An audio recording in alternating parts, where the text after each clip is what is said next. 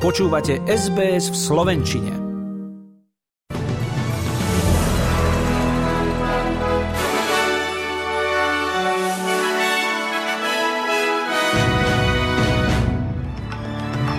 Donald Trump volá ľudí k protestom proti jeho údajnému útorkovému zatknutiu. Plynie 20 rokov od začiatku vojny v Iraku a 9 rokov od anexie Krymu. Ponorky sú len desatinou rozpočtu rezortu obrany, tvrdí na ich obhajobu Richard Marles. Horúčavy v New South Wales sa na teraz končia, riziko požiarov bolo znížené.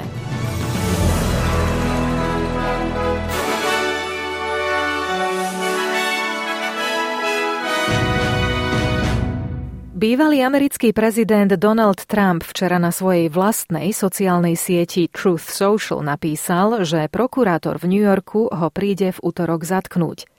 Odvolal sa pritom na informácie, ktoré, citujem, ilegálne unikli z úradu okresnej prokuratúry v Manhattane. Svojich podporovateľov vyzval k protestom. Nešpecifikoval, o aké obvinenia má ísť, ale pred pár týždňami boli súdnej porote predložené dôkazy v prípade úplatkov za mlčanie žien, ktoré s ním mali mať intímny vzťah. Napríklad pornoherečka Stormy Daniels, ktorej počas prezidentskej kampane v roku 2016 mali vyplatiť $130,000. Keď sa na to v CNN spýtali bývalého Trumpovho poradcu pre národnú bezpečnosť Johna Boltona, odvetil im, že ak Trumpa neusvedčia, bude to raz história vnímať ako udalosť, ktorá sa pričinila o jeho znovuzvolenie. However guilty Trump may be, and having very much in mind the one rule of law for everybody, if they indict and fail to convict in New York, I think historians would look back and say that is the act that reelected Donald Trump president. So I hope those prosecutors in New York are very, very certain of their case. Federálni prokurátori tvrdia, že suma za umlčanie Stormy Daniels bola neskôr preplatená Trumpovou firmou, čím malo dôjsť k nezákonnému finančnému príspevku na kampaň, ktorého cieľom bolo skresliť výsledky volieb. Federálny minister obrany Richard Marles opäť zopakoval, že $368 miliárd, ktoré Austrália vynaloží na nákup jadrových ponoriek, sú dobre vynaloženými peniazmi.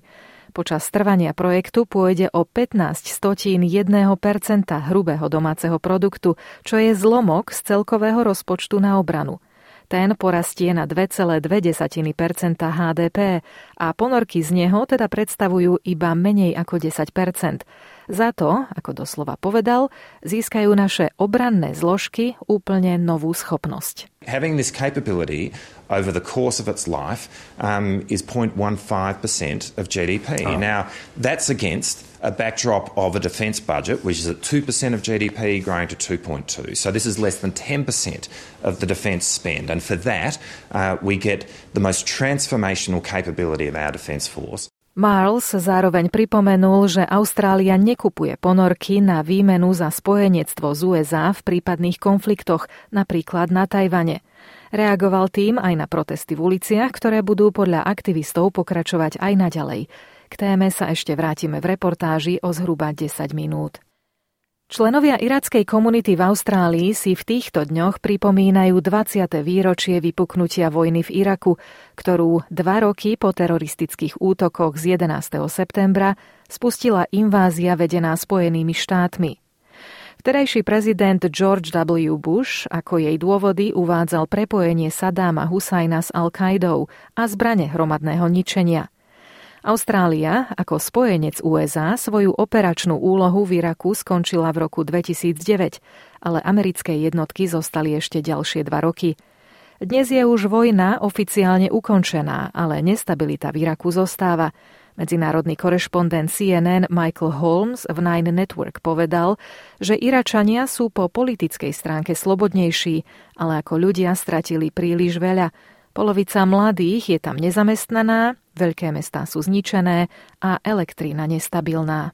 For Iraqis, you can argue they are freer in many ways, politically in particular, but you know, they've lost so much in lives, economic potential and so on. Half of the youth are unemployed. Major cities like Fallujah and Mosul, and I was at both of those battles, were destroyed. You know, much of the damage remains elsewhere. Electricity is still unreliable. Bývalá austrálska diplomatka doktorka Alison Broinowski v tejto súvislosti pripomína, že súčasný právny proces, podľa ktorého môžu naše vlády zaviazať Austráliu k boju v cudzom konflikte bez hlasovania v parlamente, potrebuje zmenu. Podľa nej by tak dôležité rozhodnutie nemalo byť postavené iba na, citujem, úzkej skupine ľudí vybraných svojim kapitánom. Ako príklad uvádza nielen Irak, ale aj Vietnam a Afganistan, ktorých dôsledky boli katastrofálne. How we went to the war in Vietnam, how we went to the war in Afghanistan, how into Iraq, and the results of those wars, all absolutely catastrophic. The only democratic way that we can think of to change that is to spread the responsibility for the decision beyond that small inner circle of captain-picked people. Pri príležitosti 9. výročia anexie Krymu ho včera navštívil ruský prezident Vladimír Putin.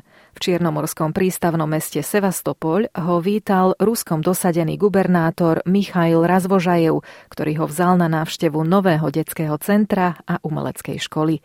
K prekvapivej návšteve došlo len deň po tom, čo Medzinárodný trestný súd vydal na Putina zatýkač pre obvinenia z vojnových zločinov, nezákonných deportácií stoviek detí z Ukrajiny.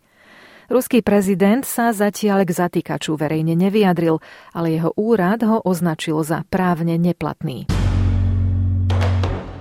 Vláda štátu Viktória zvažuje, aké ďalšie kroky treba podniknúť po tom, čo sa včera na schodoch štátneho parlamentu počas zhromaždenia namiereného proti transkomunite opakovane hajlovalo. Premiér Daniel Andrews vo vyhlásení uviedol, že činy šíriace nenávisť sú hodné odsúdenia a dodal, že nacisti nie sú vítaní. O ľudských právach transľudí sa podľa neho nedá vyjednávať. Pripomeňme, že začiatkom tohto roka vstúpil do platnosti zákon, ktorý zakazuje používanie nacistických symbolov.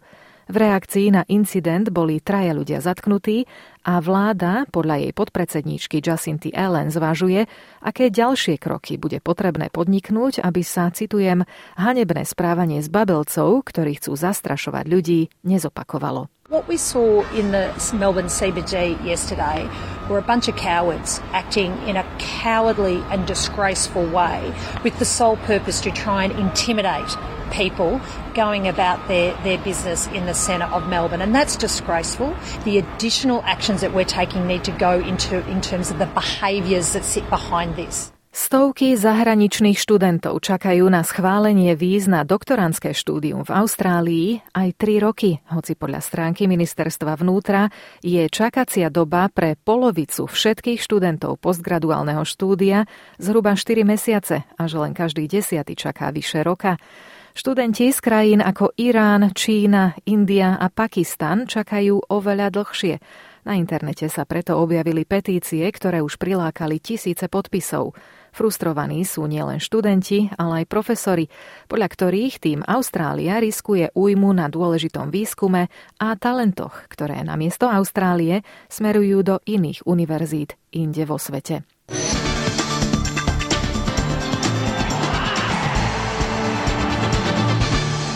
Tento víkend sa odohrali zápasy 21.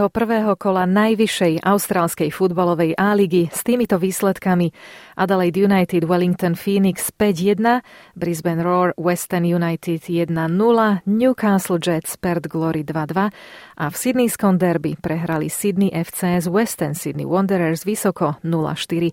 Tabuľku vedú Melbourne City s trojbodovým náskokom pred Adelaide United a na poslednom mieste sú Melbourne Victory.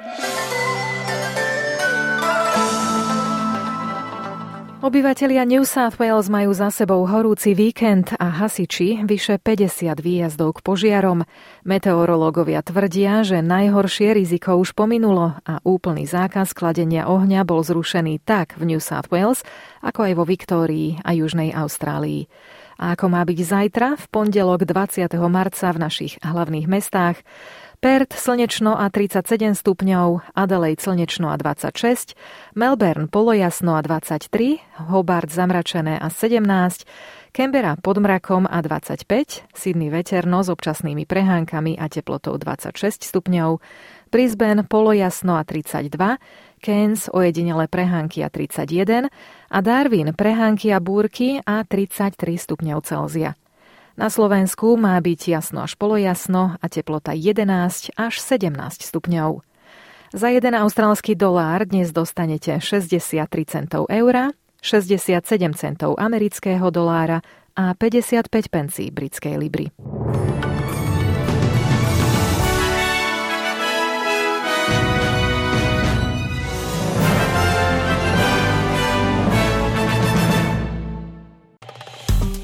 Páči sa mi? Zdieľajte, komentujte, sledujte SBS v slovenčine na Facebooku.